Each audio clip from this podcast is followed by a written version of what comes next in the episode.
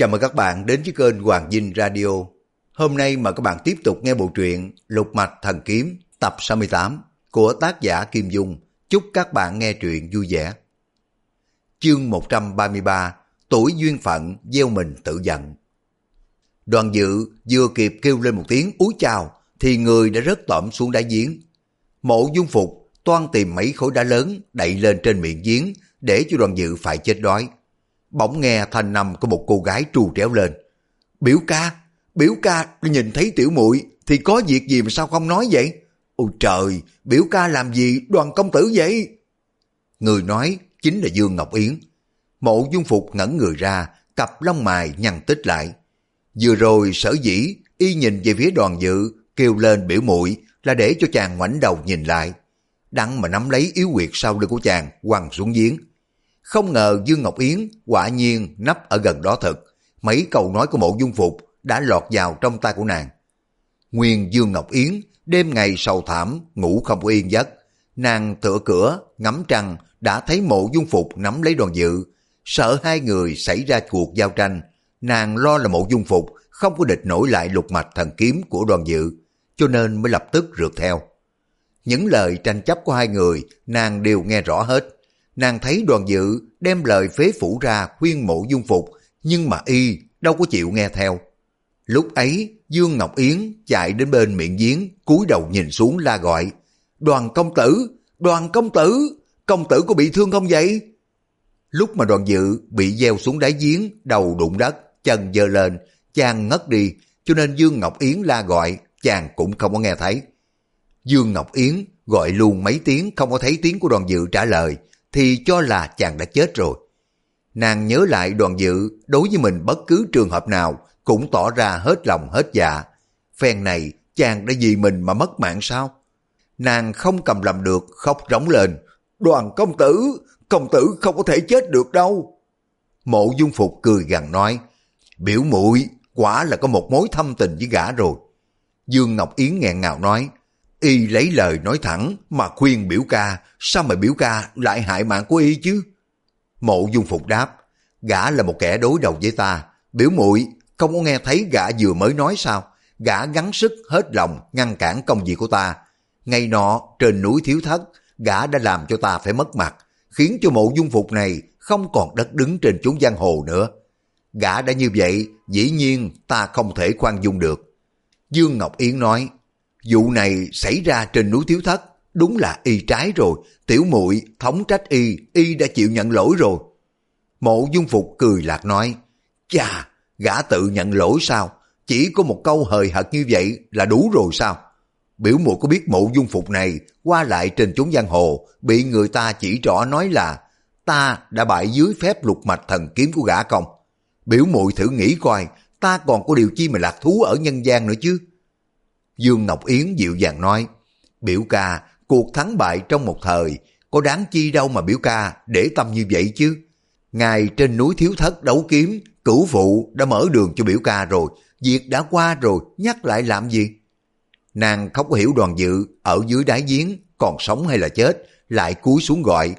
Đoàn công tử, đoàn công tử. Nhưng mà vẫn không có tiếng đáp lại. Mộ dung phục nói, biểu muội đã quan tâm đến gã, vậy thì lấy gã cho xong quách, hà tất phải cứ giả vờ quấn quýt với ta. Dương Ngọc Yến trong lòng chua xót đáp, biểu ca, Tiểu muội đối với biểu ca một lòng thành thật, chẳng lẽ biểu ca còn không tin sao? Mộ dung phục cười gằn đáp, người đối với ta một dạ chân thành sao? Thế mà ở trong nhà giả gạo gần Thái Hồ ngày nọ, người mà lõa lộ thân thể cùng với họ đoàn chui vào cái đống rơm làm gì?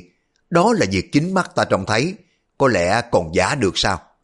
Khi ấy, ta muốn chém cái thằng lõi họ đoàn kia một nhát cho rồi đời. Nhưng mà ngươi chỉ điểm cho gã làm khó dễ ta. Ngươi chân tâm vì ta thế sao? Ta không hiểu lòng dạ của ngươi ra sao cả. Mộ dung phục nói tới đây, nổi lên một tràng cười khẩy. Dương Ngọc Yến ngẩn người ra trung lên hỏi. Trong nhà giả gạo bên Thái Hồ, người che mặt tự xưng là võ sĩ Tây Hạ. Mộ dung phục ngắt lời. Chính phải, người giả trang làm võ sĩ Lý Diên Tông, nước Tây Hạ, chính là ta đó. Dương Ngọc Yến khẽ nói, Thảo nào Tiểu muội khi đó đã đem lọc nghi hoặc. Ngày ấy biểu ca có nói, một ngày kia ta làm nên hoàng đế đất Trung Nguyên. Té ra, đó là giọng lưỡi của biểu ca. Tiểu muội sớm biết mà. Mộ dung phục cười lạc hỏi. Tiểu muội biết ngay ngày ấy thì hay hơn chứ. Nhưng mà bây giờ mới hiểu cũng không muộn. Ngọc Yến đáp. Biểu ca, ngày ấy tiểu muội đã bị người Tây Hạ tung mù độc ra, nhờ được đoàn công tử cứu cho để trên lưng ngựa mà chạy trốn. Dọc đường gặp mưa lớn, quần áo ướt hết, cho nên mới phải chạy vào trong nhà giả gạo trú mưa. Biểu ca, bất tất phải đa nghi chứ. Mộ dung phục nói móc, thật là một chỗ trú mưa hay quá đi. Sao ta đến nơi, hai người vẫn thủ thủy với nhau? Cái thằng cha họ đoàn kia đưa tay ra sờ má của người ngươi cũng không có né tránh. Khi đó ta nói câu gì ngươi có còn nhớ không? Ta e rằng bao nhiêu tâm trí ngươi để cả vào người của gã họ đoàn. Còn ta có nói gì ngươi cũng chỉ để ngoài tai. Dương Ngọc Yến rung lên hồi tưởng lại chuyện trong nhà giả gạo. Câu nói của người võ sĩ Tây Hạ Lý Diên Tông rất rõ ràng lại hiện diện trong đầu óc của nàng. Nàng ấp úng đáp. Khi đó, khi đó biểu ca cười lạc hỏi cô này tự phụ lắm, dường như là cô có mối thâm tình với gã họ đoàn có phải không? Mộ Dung Phục nói, ngày ấy ngươi còn nói là nếu mà ta giết chết gã họ đoàn thì ngươi sẽ quyết giết chết ta để báo thù cho gã. Dương cô nương, tại hạ nghe cô nương nói câu đó mới tha mạng cho gã. Không ngờ nuôi ông tài áo để cho gã sống, rồi lên núi thiếu thất, bị gã làm nhục trước bao nhiêu là anh hùng hảo hán. Dương Ngọc Yến thấy mộ dung phục không có kêu mình bằng tiểu muội mà gọi bằng dương cô nương. Y tự xưng là tại hạ, trong lòng của nàng xe lại. Nhưng mà nàng bản tính ôn nhu, không có muốn gây lộn với người biểu ca mà nàng vẫn kính yêu. Nàng chậm rãi đáp, biểu ca, ngày đó tiểu muội biết là biểu ca thì không có đời nào lại nói vậy.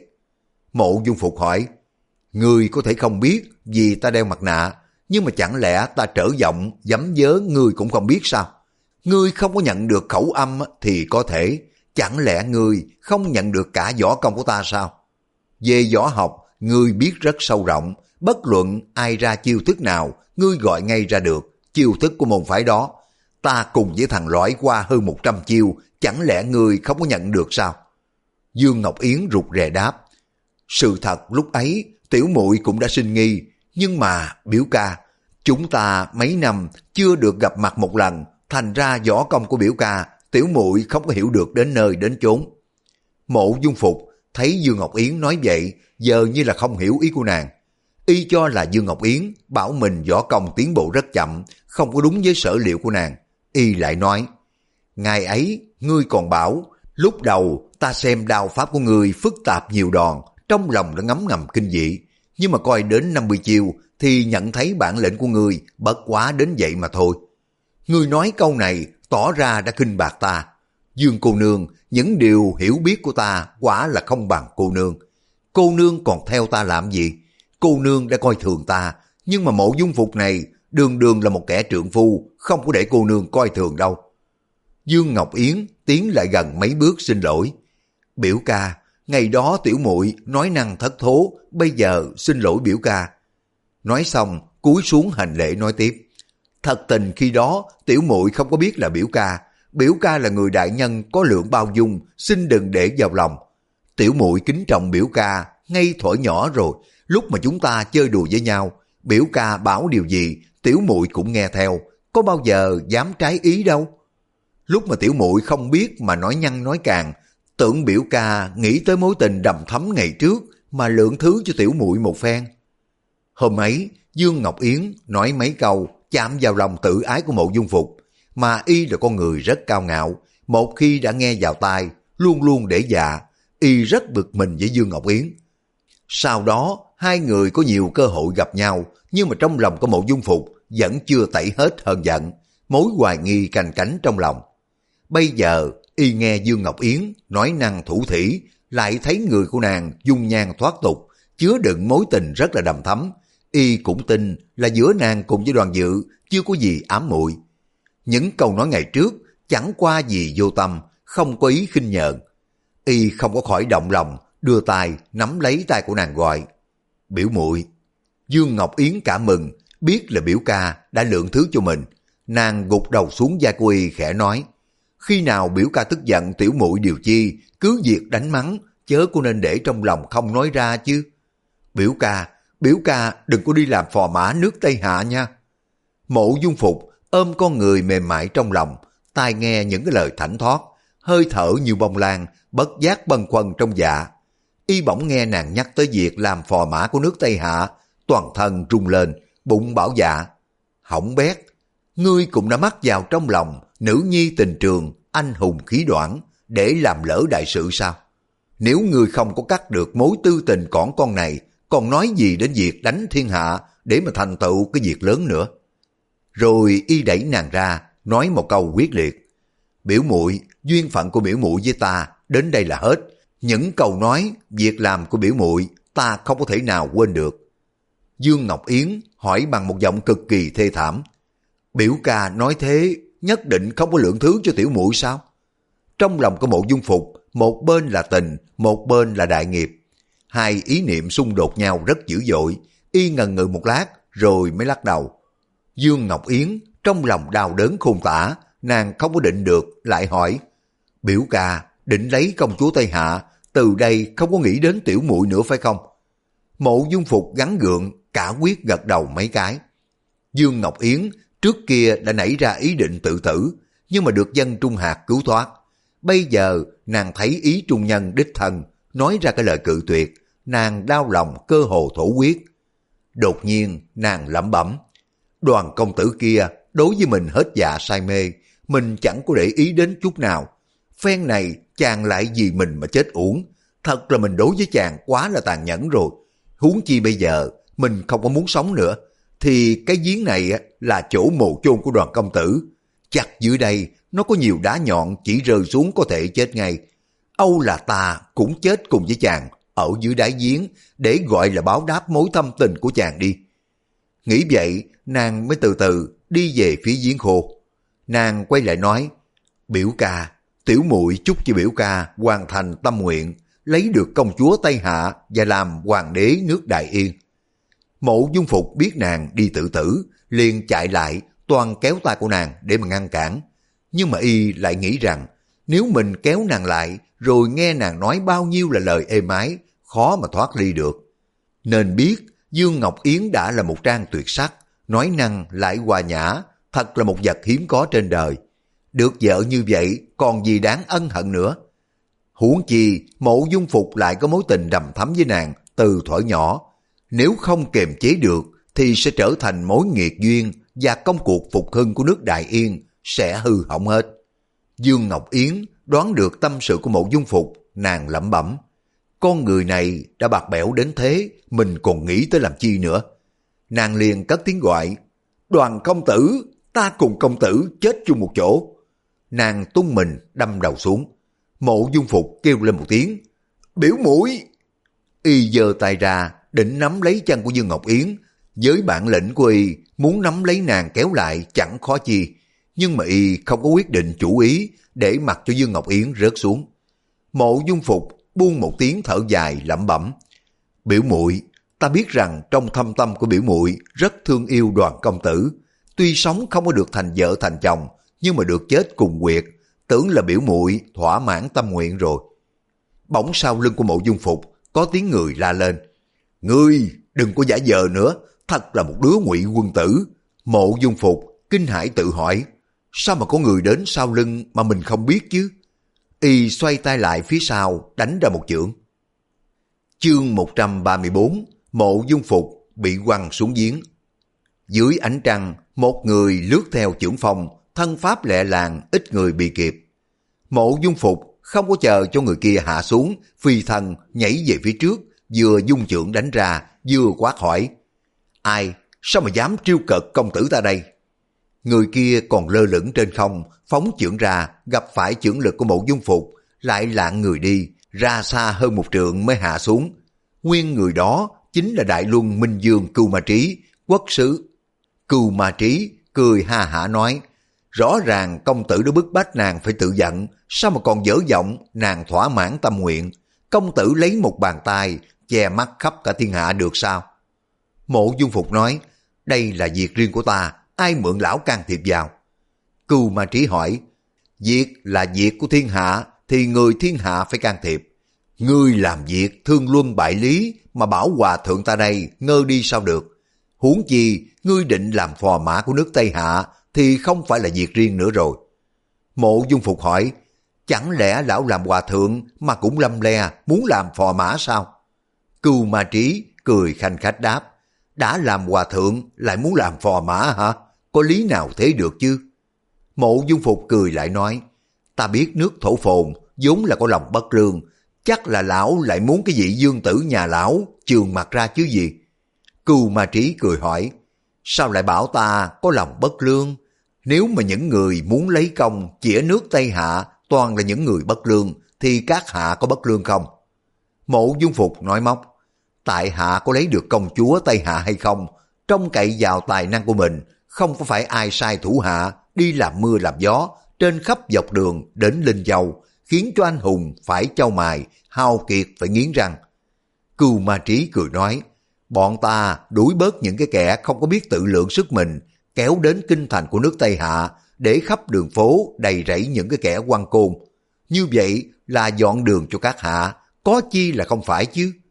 Mộ Dung Phục nói, như vậy thì hay lắm, té ra tiểu dương tử, nước thổ phồn, đem công phu một mình ra, để mà tranh thắng với người có phải không? Cưu ma trí đáp, đúng thế. Mộ Dung Phục thấy đối phương ra chiều cương quyết, không sợ hãi, bất giác sinh nghi hỏi, tiểu dương tử, quý quốc, chắc là võ công cao cường, anh hùng vô địch, nắm chắc phần thắng rồi chăng? Cưu ma trí đáp, tiểu dương tử điện hạ là đồ đệ của ta, bản lãnh cũng khá, còn bảo là anh hùng vô địch thì chưa chắc. Nhưng mà có thể y sẽ nắm được phần thắng. Mộ dung phục càng lấy làm kỳ lạ nghĩ thầm. Nếu mình hỏi thẳng, chưa chắc lão đã chịu nói, chi bằng ta nói khích lão một câu. Y nghĩ vậy, bèn nói, thế thì kỳ thiệt, y nắm chắc phần thắng mà tại hạ cũng nắm chắc phần thắng, như vậy không có hiểu ai sẽ thắng. Cưu ma trí đáp, công tử cũng lo rằng tiểu dương tử bên ta nắm chắc cái phần thắng, có đúng thế không? Vậy thì công tử nói phương pháp tranh thắng của công tử, rồi giải thích về bên tiểu dương tử.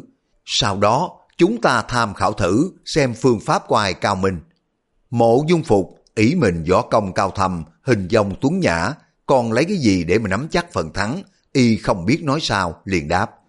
Bên lão chỉ trông cậy vào quỷ kế, không có trọng chữ tính. Sau khi ta nói ra rồi, lão không có chịu tiết lộ cơ mưu bên lão, chẳng quá ra mắc lừa sao. Cưu ma trí cười khanh khách nói, công tử, ta cùng với lệnh tôn là chỗ thăm giao, hai bên rất kính trọng nhau. Như vậy có thể nói ta là giai trên công tử, công tử nói với ta như vậy, há chẳng quá lố sao? Mộ dung phục, khom lưng thi lễ nói, Minh Dương trách tại hạ như thế là phải, vậy Minh Dương thứ lỗi cho. Cưu Ma Trí cười nói, công tử là người thông minh rất mực, đã tự biết lỗi, vậy ta nể mặt gia gia công tử mà giữ đạo công bằng. Ta có tiết lộ với công tử thì tiểu dương nước thổ phồn của chúng ta cũng chẳng có gì thế mà tai hại đến kết quả cuộc tranh đấu này. Bất cứ ai muốn tranh ngôi phò mã với tiểu dương tử nước ta, chúng ta sẽ liệu bàn đối phó, khiến cho không có một ai có thể tranh chấp được.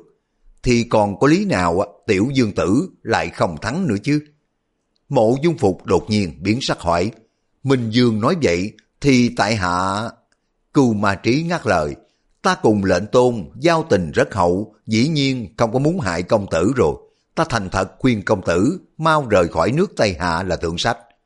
Mộ dung phục hỏi, nếu tại hạ không có bỏ đi thì sao? Cưu ma trí tủm tỉm cười đáp, tuy là ta không có hại mạng, nhưng mà cũng khoét hai mắt, hoặc là chặt một chân tay của công tử cho thành phế nhân. Công chúa nước Tây Hạ không khi nào mà lấy người tàn tật, dù người đó là một bậc anh hùng hảo hán. Lão kéo dài bốn chữ anh hùng hảo hán ra chiều mai mỉa. Mộ dung phục trong lòng rất là tức giận, nhưng mà lại sợ võ công của lão, không có dám ngang nhiên động thủ với lão. Y cúi đầu xuống, nghĩ cách đối phó. Dưới ánh trăng tỏ, mộ dung phục thấy bên mình có bóng vật gì động đậy.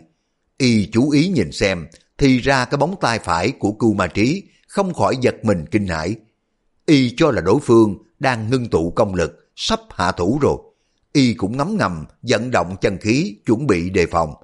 Bỗng nghe Cưu Ma Trí nói, công tử, công tử đã bức bách lệnh tiểu muội phải tự tử, thật là đáng tiếc. Công tử nên mau rời khỏi nước Tây Hạ, sẽ bỏ việc công tử bức tử dương cô nương đi cho, không truy cứu đến nữa. Mộ dung phục tức mình cãi, đó là nàng tự gieo mình xuống giếng để mà tuẩn thần có liên quan gì đến ta? Miệng của y nói vậy, mắt của y chăm chú nhìn cái bóng động đậy dưới đất. Y nhìn thấy bóng tay của cừu ma trí không ngớt rung rinh, không khỏi nghi ngờ tự hỏi. Võ công của lão cao như vậy, hà tất phải đề tụ chân khí lâu vậy chứ? Mà chưa có động thủ, chắc hẳn có duyên cớ gì khác đây. Mộ dung phục nhìn rõ cả bóng ống quần, tà áo cũng đều khẽ rung động không ngớt. Tựa hồ lão không có tự chủ được, đang phát rung. Đầu óc của mộ dung phục rất cơ linh, y sực nhớ đến mấy hôm trước, ở trong tàn kinh cát của chùa Thiếu Lâm, vị thần tăng vô danh kia đã nói là cưu ma trí bị nội thương trầm trọng vì luyện 72 môn tuyệt kỹ của phái Thiếu Lâm. Sau đó, lão lại miễn cưỡng luyện môn dịch cân kinh. Nhà sư còn nói đại nạn sẽ đến với lão một ngày gần đây. Theo lời của nhà sư, ai không có lòng dạ từ bi, mà luyện tuyệt kỹ của phái Thiếu Lâm sẽ bị lệ khí chồng chất lên, không tránh được tai họa. Vị thần Tăng đã đoán bệnh tật của Gia Gia Y và của Tiêu Diễn Sơn rất rõ như là người trông thấy. Thế thì cái lời bình luận về Cưu Ma Trí chắc cũng không sai. Mộ Dung Phục nhớ đến những cái chi tiết này, bất giác cả mừng lẩm bẩm. Lão hòa thượng này dạ lớn đến nơi rồi, hâm dọa ta, nói gì là khoét mắt, chặt chân tay. Tuy nhiên, mộ dung phục vẫn không có quyết đoán được, có đúng thế không, y liền nói. Ruột gan, điên đảo, đại nạn lâm đầu chỉ trong khoảnh khắc. Thế mới biết luyện võ mà bị bại cũng nguy hiểm vô cùng. Cưu ma trí kêu to lên một tiếng, chẳng khác gì hổ gầm trâu rống, thanh năm cực kỳ khủng khiếp. Lão giơ tay ra, toan nắm lấy tay của mộ dung phục hỏi dồn. Người nói ai? Người nói ai? Mộ dung phục né người tránh khỏi. Cưu ma trí xoay mình lại, mặt của lão đỏ nhừ, dưới ánh trăng trông thấy rõ ên ớt nước chảy ra. Tuy là bộ mặt của lão hung mảnh mà không giấu nổi vẻ khủng khiếp. Mộ dung phục thấy thần sắc của cưu ma trí như vậy, không còn nghi ngờ gì nữa, nói ngay. Tại hạ có một lời nói phải, thành thật khuyên nhủ Minh Dương. Minh Dương mau rời khỏi nước Tây Hạ, quay trở về thổ phồn, đừng có giận khí, đừng nóng giận, đừng động thủ, may ra có thể về tới cố hương. Nếu không thế, thì tại hạ e rằng lời nói của vị thần tăng của chùa Thiếu Lâm ứng nghiệm đến nơi rồi. Cưu ma trí kêu gọi rối rít, vẻ ung dung bình tĩnh thường ngày, nay không có còn nữa, lão la lên. Mì biết cái gì? Mi biết cốc gì mà nói chứ? Mộ dung phục thấy bộ mặt của cưu ma trí rất khó coi, không còn ra vẻ thánh tăng nghiêm trang như mọi ngày. Y không khỏi ngấm ngầm sợ hãi, dội lùi lại một bước. Cưu ma trí quát hỏi giật giọng, người biết điều chi, sao mà không nói ra? Mộ dung phục gắn gượng trấn tĩnh, thở dài nói, Minh Dương, chân khí đã chạy vào đường rẽ, nguy hiểm vô cùng. Nếu Minh Dương không có trở về thổ phồn, lập tức phải lên chùa Thiếu Lâm, cầu vị thần tăng đó cứu trị cho, may ra còn có hy vọng duy trì được. Cù Ma Trí vẻ mặt hung dữ cười hỏi, sao mà ngươi biết chân khí của ta đi vào đường rẽ, chắc là ngươi nói nhăn rồi. Lão nói xong, dùng tay trái ra, chụp vào mặt của mộ dung phục. Mộ dung phục thấy năm ngón tay của lão run rẩy nhưng mà trảo pháp vẫn rất kín đáo, rất lợi hại, chưa có chút gì tỏ ra thiếu nội lực. Y ngấm ngầm, kinh tụ hỏi, hay là ta đón nhầm? Rồi y không có dám chần chờ, ngưng thần để mà tiếp chiến. Y phóng ra một chưởng, đoạn biến thế, móc xương cổ tay của lão. Cưu ma trí quát lên, ta nể mặt thân phụ của ngươi, để cho trong vòng 10 chiêu, quyết không có hạ độc thủ. Đó là ta nghĩ đến dòng giống của cổ nhân, không có nỡ để người bạn già phải tuyệt tự. Lão Dung Quyền đánh thẳng vào tay của mộ dung phục. Mộ dung phục tuy giỏi môn, đẩu chuyện tinh vi, mượn sức người để mà đánh người, nhưng mà cưu ma trí, chiêu thức cực kỳ tinh diệu. Mỗi chiều lão chỉ phóng ra con nửa phần, rồi đột nhiên biến thế. Cho nên mộ dung phục không có thể nào thi triển tiếp, đấu chuyện tinh vi, y đành phải kiên thủ những cái yếu điểm để chờ đối phương sơ hở. Cưu ma trí, phóng chiều liên tiếp, mộ dung phục chưa có thấy ai ra chiêu dày đặc như lão. Thoái quyền đánh ra nửa chừng, đã biến thành chỉ. Chiêu trảo vừa phóng ra, chưa có tới nơi lại biến thành trưởng. Cưu ma trí đánh xuống 10 chiêu rồi quát lên. Bây giờ đủ 10 chiêu rồi, ngươi cam chịu mất mạng đi. Mộ dung phục qua mắt lên, thấy bốn mặt tám phương đều có hình ảnh của cừu ma trí. Mé tả, phóng trưởng đá tới, mé hữu, dung quyền đánh lại. Mặt trước phát trưởng đập vào thì mặt sau dung chỉ đâm tới. Các chiêu thức đồng thời thi triển như gió táp mưa xa. Mộ dung phục không có biết đường nào mà đánh đỡ. Đành phải ngưng giận công lực, múa tích song trưởng, chỉ thủ chứ không công. Bỗng nghe cưu ma trí, miệng thở hồng hộc, mỗi lúc một thêm gấp rút. Mộ dung phục, tinh thần phấn khởi nghĩ thầm. Lão đã thở hồng hộc như là bò rống, tức là nội khí không thông rồi. Mình chỉ cần cầm chừng một chút nữa, thì có thể đánh ngã rồi. Lão sẽ tự nhiên lăn ra mà chết thôi. Cưu ma trí tuy hơi thở cấp bách, nhưng mà chiêu số càng mau lẹ hơn trước. Đột nhiên, lão quát to lên một tiếng. Mộ dung phục thấy cổ sao đã bị siết chặt, rồi người của y bị nhấc bổng lên. Tiếp theo, quyệt tích trung ở sau lưng và quyệt thượng khúc, ở phía trước bụng, cùng đau nhói lên. Y đã bị điểm quyệt rồi, chân tay mềm nhũng, không có nhúc nhích được nữa. Cưu ma trí cười lạc mấy tiếng, nhưng mà vẫn ho rủ rượi. Lão chúm môi, quýt một hồi còi, rồi mới nói, ta bảo mi cút đi, mi không có chịu nghe, bây giờ mi chẳng còn trách ta được nữa. Ta, ta xử trí với mi thế nào đây? Giữa lúc ấy, bốn tên võ sĩ của thổ phồn chạy lại, khom lưng nói, Minh Dương có pháp chỉ truyền dạy sao? Cung mà trí đáp, đem gã này chém đi. Bốn tên võ sĩ dạ một tiếng. Mộ dung phục, người không có nhúc nhích được, nhưng mà tai nghe rõ cả. Trong lòng quy ngấm ngầm kêu trời, y cảm thấy người mình bị cưu ma trí đưa vào tay của hai tên võ sĩ, biết tính mạng của mình nguy đến nơi rồi. Y bất giác kinh hãi vô cùng, lẩm bẩm than thầm. Vừa rồi, ta cùng với biểu muội hai tình cùng hợp, hai lòng cùng ưa. Giả tỷ ta không có tham ngôi phò mã Tây Hạ, việc gì phải gặp tai nạn chứ. Ta chết rồi, còn nữa đâu mà hy vọng hưng phục đại yến Mộ dung phục nghĩ vậy, toàn lên tiếng năn nỉ, xin cưu ma trí cho rời khỏi Linh Châu, không có tranh ngôi phò mã với dương tử nước thổ phồn nữa. Nhưng y khó mở miệng nói, cưu ma trí không có thèm để ý nhìn y, dù y có muốn đưa mắt ra hiệu xin tha cũng không có thể được. Bốn tên võ sĩ thổ phồn đón lấy mộ dung phục, một tên rút cường đao ra, toan chặt vào cổ của mộ dung phục.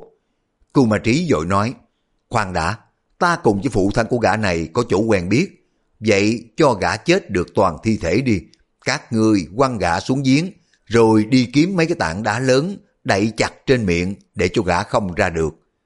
Mấy tên võ sĩ dân lời, nhấc bổng mộ dung phục lên, quăng vào trong giếng khô. Chúng nhìn bốn mặt, không có thấy tảng đá nào lớn, liền chạy ra phía sau tung lũng để tìm kiếm. Cưu ma trí đứng trên bờ giếng, vẫn ho sù sụ, đào đớn khôn tả. Nguyên hôm trước, lão đã dùng quả diệm đào để ám toán đoàn dự, rồi lập tức xuống núi trốn đi. Lão chưa xuống đến chân núi thiếu thất, đã cảm thấy quyệt đang điền, nóng như lửa đốt. Lão ngấm ngầm giận nội lực, đã thấy khó khăn, không khỏi ngấm ngầm kinh hãi rủa thầm. Cái thằng cha đầu trọc kia bảo mình miễn cưỡng luyện 72 môn tuyệt kỹ của phái thiếu lâm, lệ khí chồng chất, gây ra mầm họa. Sao mình lại luyện môn dịch cân kinh, chân khí trong người đã đảo lộn, đại nạn sắp đến nơi.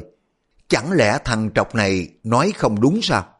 Lão liền tìm một chỗ sơn động, chui vào ẩn mình ngồi yên một lúc, thấy luồng nhiệt khí từ từ hạ xuống, nhưng mà vẫn giận kình không được. Cừu ma trí, chờ cho đến chiều tối, không có thấy chùa Thiếu Lâm cho người đuổi theo, mới tìm đường nhỏ mà đi. Dọc đường, lão nghe tin quốc dương của nước Tây Hạ muốn chiêu phò mã. Lão là quốc sư của nước Thổ Phồn, tham dự vào việc quân chính trong nước. Lão mới liền viết một bản chương cho một tên thám tử Thổ Phồn đưa về khải tấu quốc dương. Quốc dương của nước Thổ Phồn cũng có ý muốn giao kết với nước Tây Hạ, cho nên vừa tiếp được bản chương của cưu ma trí, liền lập tức phái tiểu dương tử dẫn một số cao thủ võ sĩ, cũng có rất nhiều vàng bạc châu báu, ngựa tốt, đao quý, đang đêm lên đường đi Linh Châu ngay. Những ngựa tốt, đào quý để đem tiếng cho quốc dương Tây Hạ, đồ châu báu đưa vào tặng công chúa. Ngoài ra, còn tiền bạc và bảo vật khác để đút lót cho những bà hậu phi cùng với hoàng thái giám của nước Tây Hạ. Những tay cao thủ võ sĩ đón các ngã đường để mà đối phó với hào kiệt bốn phương kéo đến tranh ngôi phò mã. Từ mùng 10 tháng 8, bọn võ sĩ của thổ phồn đã đuổi về mấy trăm chàng thiếu niên quý tộc toàn đến Tây Hạ để mà cầu hôn. Bọn người đến Tây Hạ tuy nhiều, nhưng mà số đông chỉ vì tử tâm, chứ không phải là những tay hào kiệt, bản lãnh phi thường thì địch làm sao nổi mấy trăm tên võ sĩ thổ phồn tới đánh.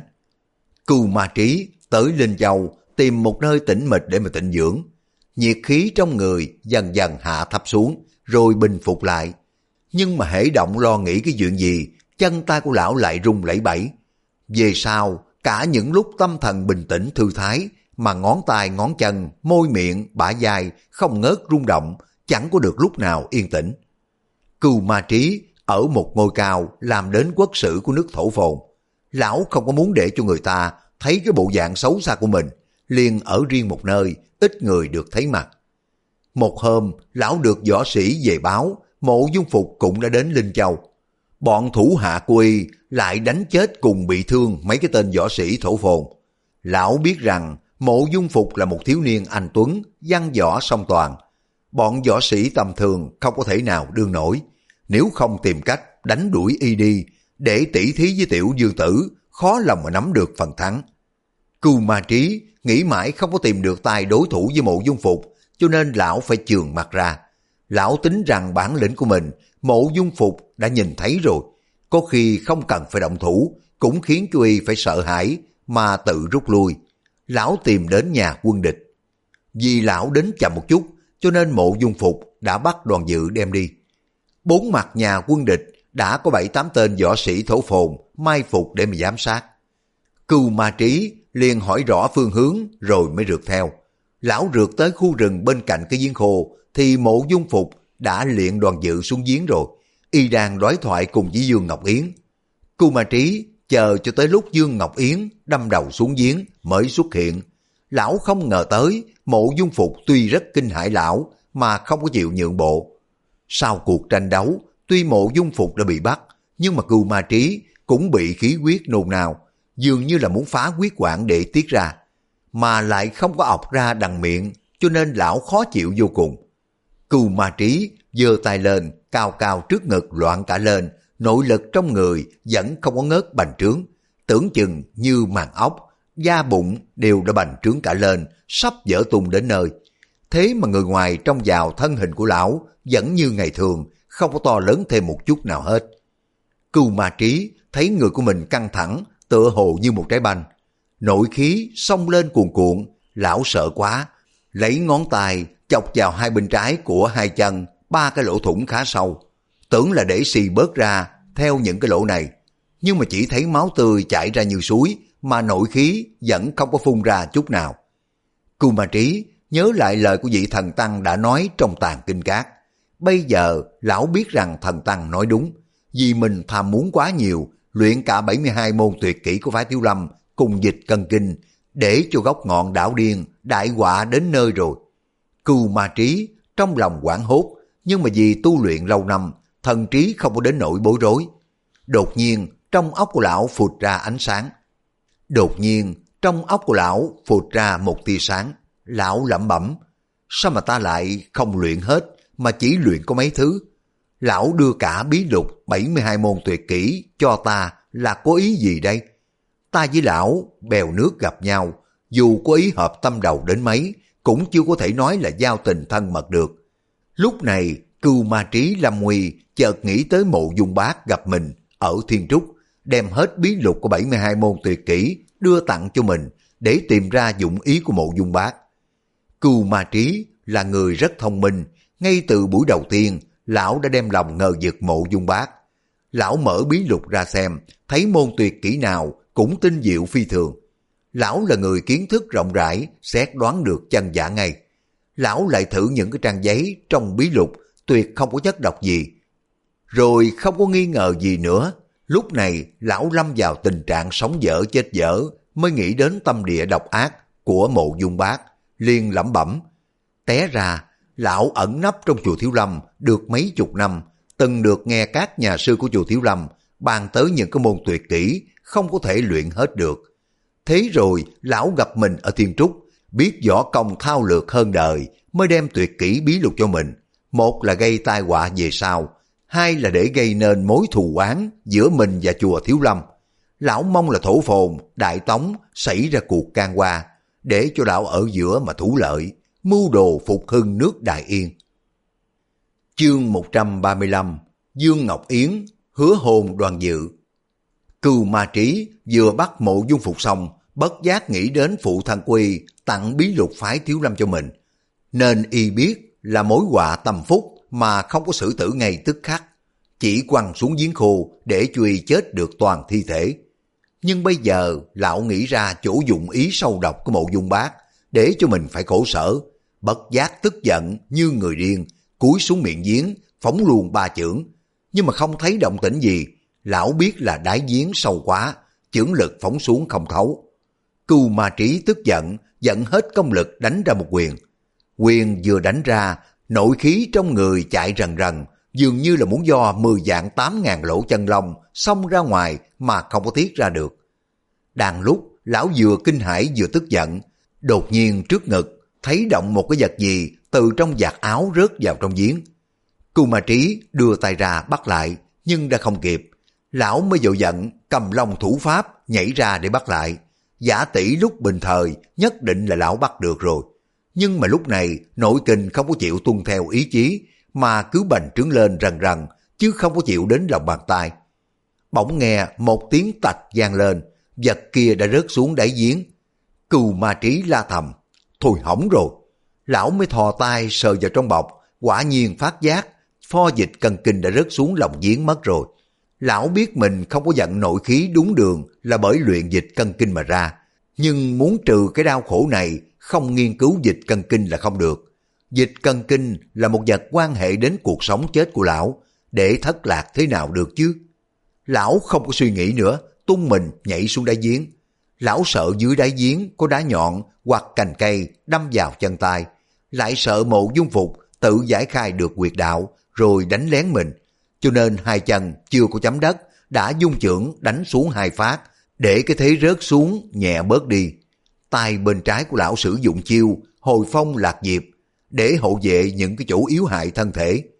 Ngờ đâu nội khí trong người của lão biến hóa khác thường, chiêu số tuy là tinh vi, lực đạo phóng ra lại không có đúng mực. Hai phát trưởng chẳng những không có giảm bớt được cái thế rớt xuống cho nhẹ đi, trái lại khiến cho người bị đẩy mạnh thêm. Quịch một tiếng, đầu của lão đụng vào đáy giếng thật mạnh. Kể về công lực, cừu ma trí tuy chưa có luyện thành một tấm thân sắt thép, nhưng mà đầu của lão đập vào gạch cũng chẳng có tổn thương gì, mà viên gạch đã bị nát nhừ. Lão thấy mắt nảy đom đóm, trời đất quay cuồng lăn mình xuống đáy giếng.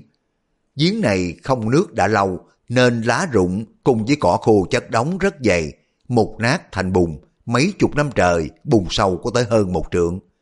Cưu ma trí rớt xuống, mặt mũi mồm miệng đều chôn vào trong bùn lầy. Lão cảm thấy người của mình từ từ chìm xuống, muốn cự quậy đứng lên, nhưng mà chân tay không còn chút sức mạnh nào cả.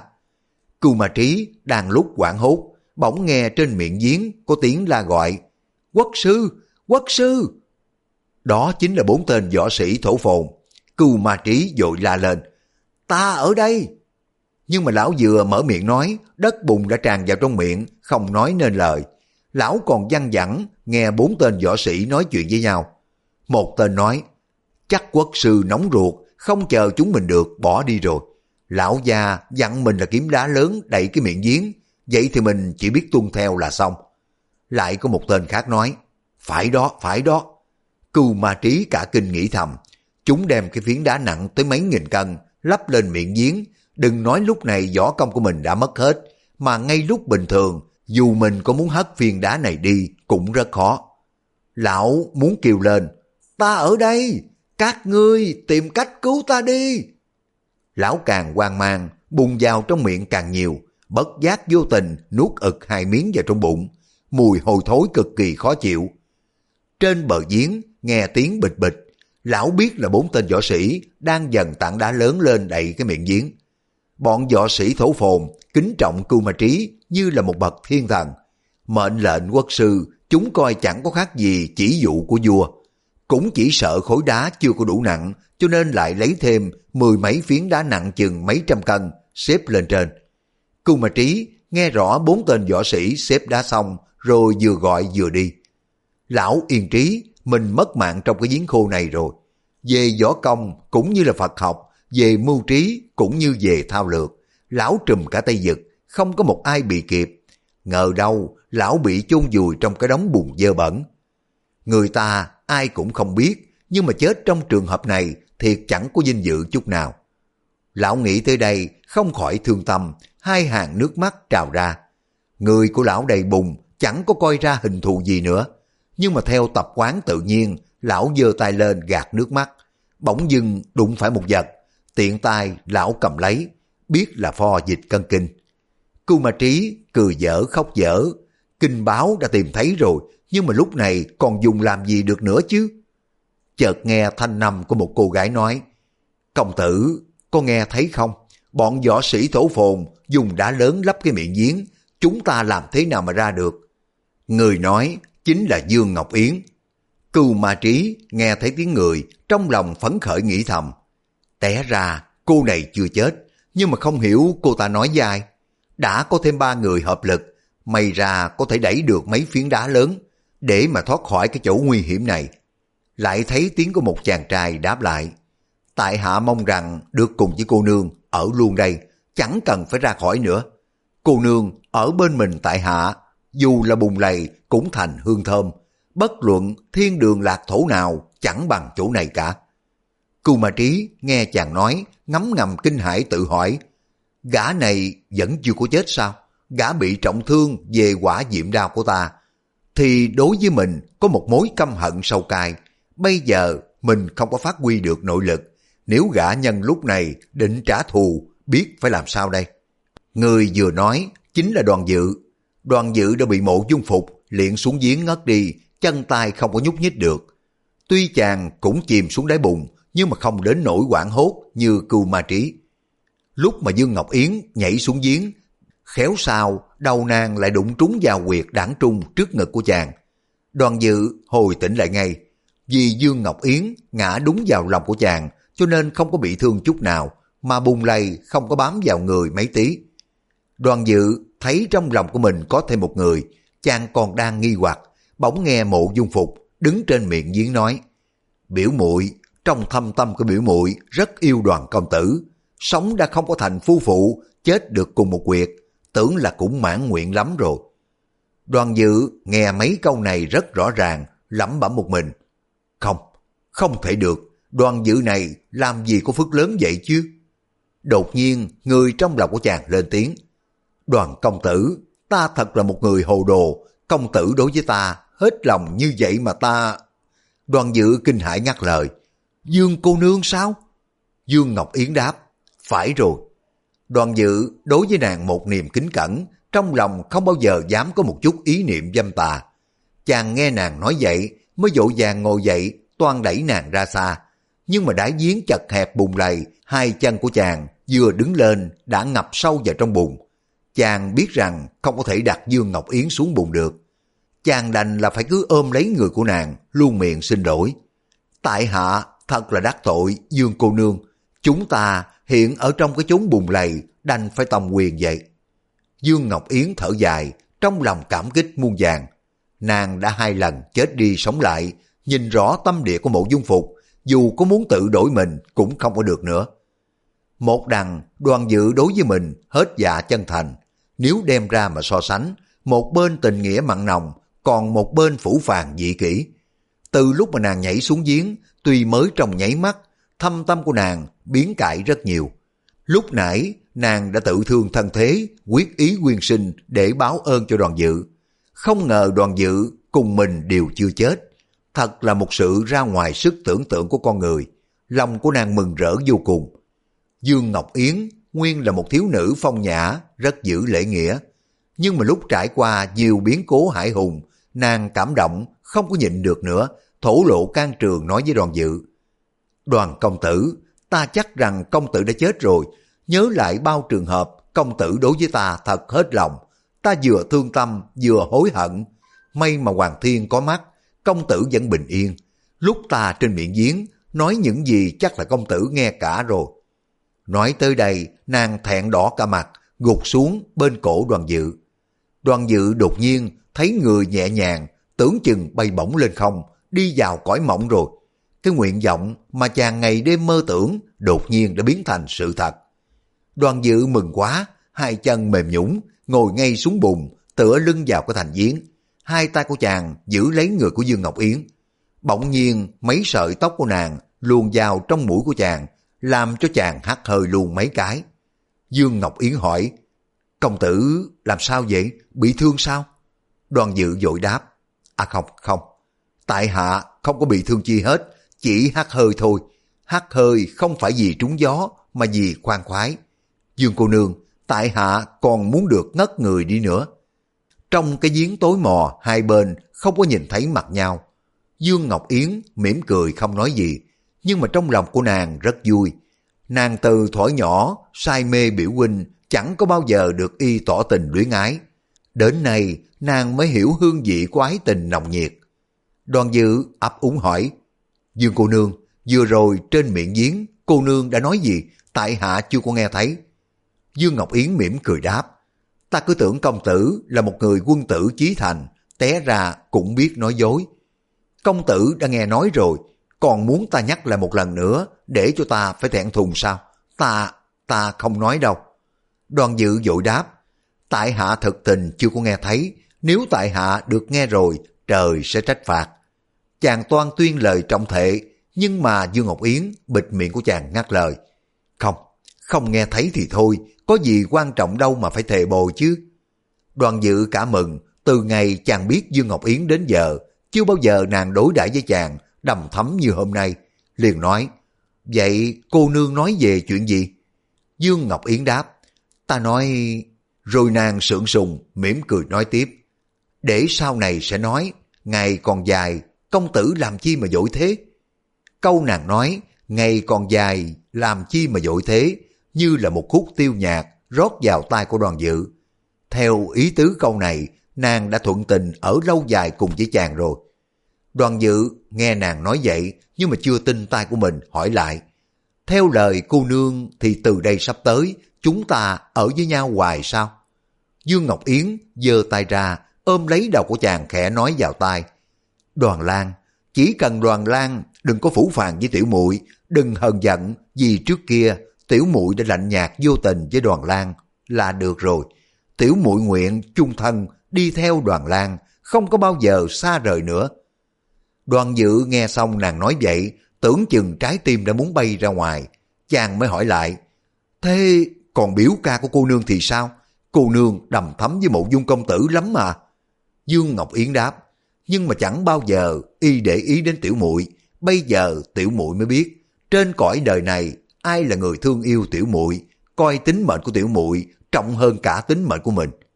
Đoàn dự hỏi, phải chăng cô nương muốn nói tại hạ sao? Dương ngọc yến xa nước mắt nói, phải, biểu ca của tiểu muội bao giờ cũng mơ tưởng ngôi hoàng đế của nước đại liêu. Cái đó cũng không có thể tránh được vì họ mộ dung mấy đời nay đều là hoài bão, mộng tưởng là phục quốc, y tỉnh ngộ thế nào được chứ? Nguyên biểu ca cũng không phải là người hư, nhưng mà giấc mộng làm hoàng đế khiến cho biểu ca bỏ hết mọi sự qua một bên. Đoàn dự thấy Dương Ngọc Yến tỏ ý ly khai mộ dung phục, trong lòng nóng nảy hỏi lại. Dương cô nương, nếu biểu ca của cô có một ngày kia hối hận mà đối với cô nương một dạ chân thành, cô nương làm thế nào? Dương Ngọc Yến thở dài đáp. Đoàn Lan, ta tuy là một người đàn bà ngu xuẩn, nhưng không có đến nỗi coi rẻ đức hạnh. Bữa nay ta cùng với đoàn Lan đính ước ba sinh.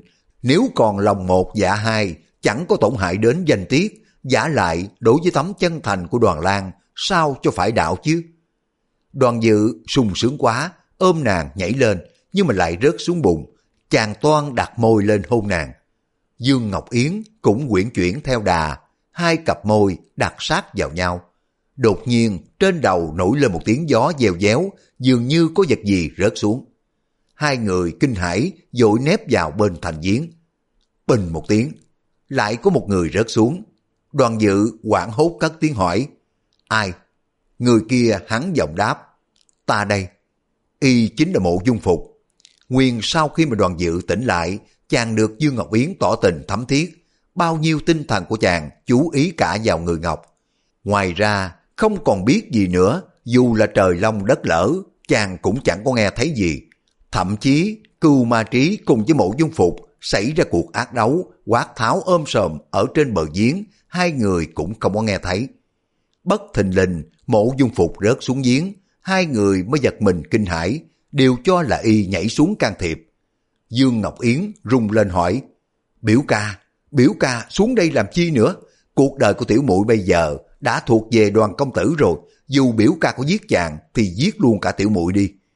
Đoàn dự cả mừng, chàng không có lo mộ dung phục giết mình, mà chỉ sợ Dương Ngọc Yến sau khi thấy biểu ca, mối tình cũ lại nhóm lên rồi quay về bên biểu ca. Chàng nghe nói vậy, yên tâm, thấy nàng giơ tay ra, nắm chặt lấy tay của mình, thì càng thêm vững lòng tin cất tiếng hỏi. Mộ dung công tử, công tử đi làm phò mã của nước Tây Hạ, chẳng những tại hạ không khuyên can, mà còn mong cho công tử tội nguyện. Còn lệnh biểu muội đã thuộc về tại hạ rồi, công tử muốn cướp lại không có được đâu. Ngọc Yến có đúng thế không? Ngọc Yến cường quyết đáp, chính thế, đoàn lan, dù sống hay là chết, ta cũng quyết theo chàng. Mộ dung phục bị cưu ma trí điểm quyệt đạo, tuy y nghe được, nói được, nhưng mà không cử động được. Y nghe hai người nói vậy, thì nghĩ thầm, hai người này chưa có biết mình bị đại bại, đã bị kiềm chế quyệt đạo. Họ đối với mình vẫn ra chiều sợ sệt, chỉ lo mình hạ thủ gia hại. Thế thì cũng hay lắm, ta phải tìm cách quản binh mới được. Y nghĩ vậy liền đáp, biểu muội biểu muội đã lấy đoàn công tử rồi, chúng ta đây là người một nhà, đoàn công tử đã thành em rể của ta, khi nào ta lại hại y chứ? Đoàn dự vốn người trung hậu, Dương Ngọc Yến cũng không có hiểu nhân tình thế thái. Hai người nghe mộ dung phục nói vậy, vui mừng khôn xiết. Một người nói, đa tạ mộ dung huynh. Một người thì lại nói, đa tạ biểu ca. Mộ dung phục nói, đoàn huynh đệ, chúng ta đã là người một nhà, vậy ta làm phò mã của nước Tây Hạ, đoàn huynh đệ, đừng có theo ta ngăn trở nữa chứ. Đoàn dự đáp, cái đó thì đã hẳn rồi, tiểu đệ được cùng với biểu muội nên đạo vợ chồng, không có còn tâm nguyện nào khác nữa. Dù có làm thần tiên hay là làm Bồ Tát, tiểu đệ cũng chẳng màng đâu. Dương Ngọc Yến khẽ tựa mình bên cạnh đoàn dự, trong lòng vui mừng khôn xiết. Mộ dung phục ngấm ngầm giận khí, muốn khai thông quyệt đạo, nhưng mà không có cách nào giải khai được. Y không có muốn mở miệng yêu cầu người giúp đỡ. Trong lòng ngấm ngầm căm phẫn lẩm bẩm, người ta bảo đàn bà như nước hoa dương quả là không sai. Trước kia, biểu mũi thấy mình là chạy ngay đến bên nâng đỡ. Bây giờ, y không có thèm nhìn nhõi gì đến ta nữa. Mộ dung phục, không quên tự trách mình, đơn bạc, đã bức bách nàng phải đâm đầu xuống giếng tự tử. Đãi giếng chật hẹp, đường kính không có đầy một trượng. Ngọc Yến chỉ khoa chân một bước là tới chỗ của mộ dung phục, nhưng mà lòng nàng còn e sợ. Nàng đã lo mộ dung phục, còn có mưu kế gì khác để mà gia hại đoàn dự, lại sợ đoàn dự sinh lòng ngờ vực, cho nên nàng không có dám bước ra. Mộ dung phục vì tâm thần rối loạn, quyệt đạo khó nổi khai thông. Sau khi tỉnh tâm lại, giải khai được quyệt đạo ngay, y mới đưa bàn tay ra, dính vào thành giếng. Bỗng nghe một tiếng dèo rớt xuống bên mình, vật đó chính là pho dịch cân kinh mà cưu ma trí đánh rớt xuống. Dưới đáy giếng, tối đen như mực, mộ dung phục không biết là vật gì, liền né tránh.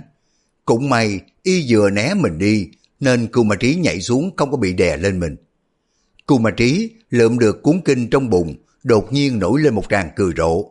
Tiếng cười dưới đáy giếng vừa sâu vừa chật hẹp, cho nên quanh đi quẩn lại, làm ù cả màn tay của đoàn dự, chàng rất là khó chịu.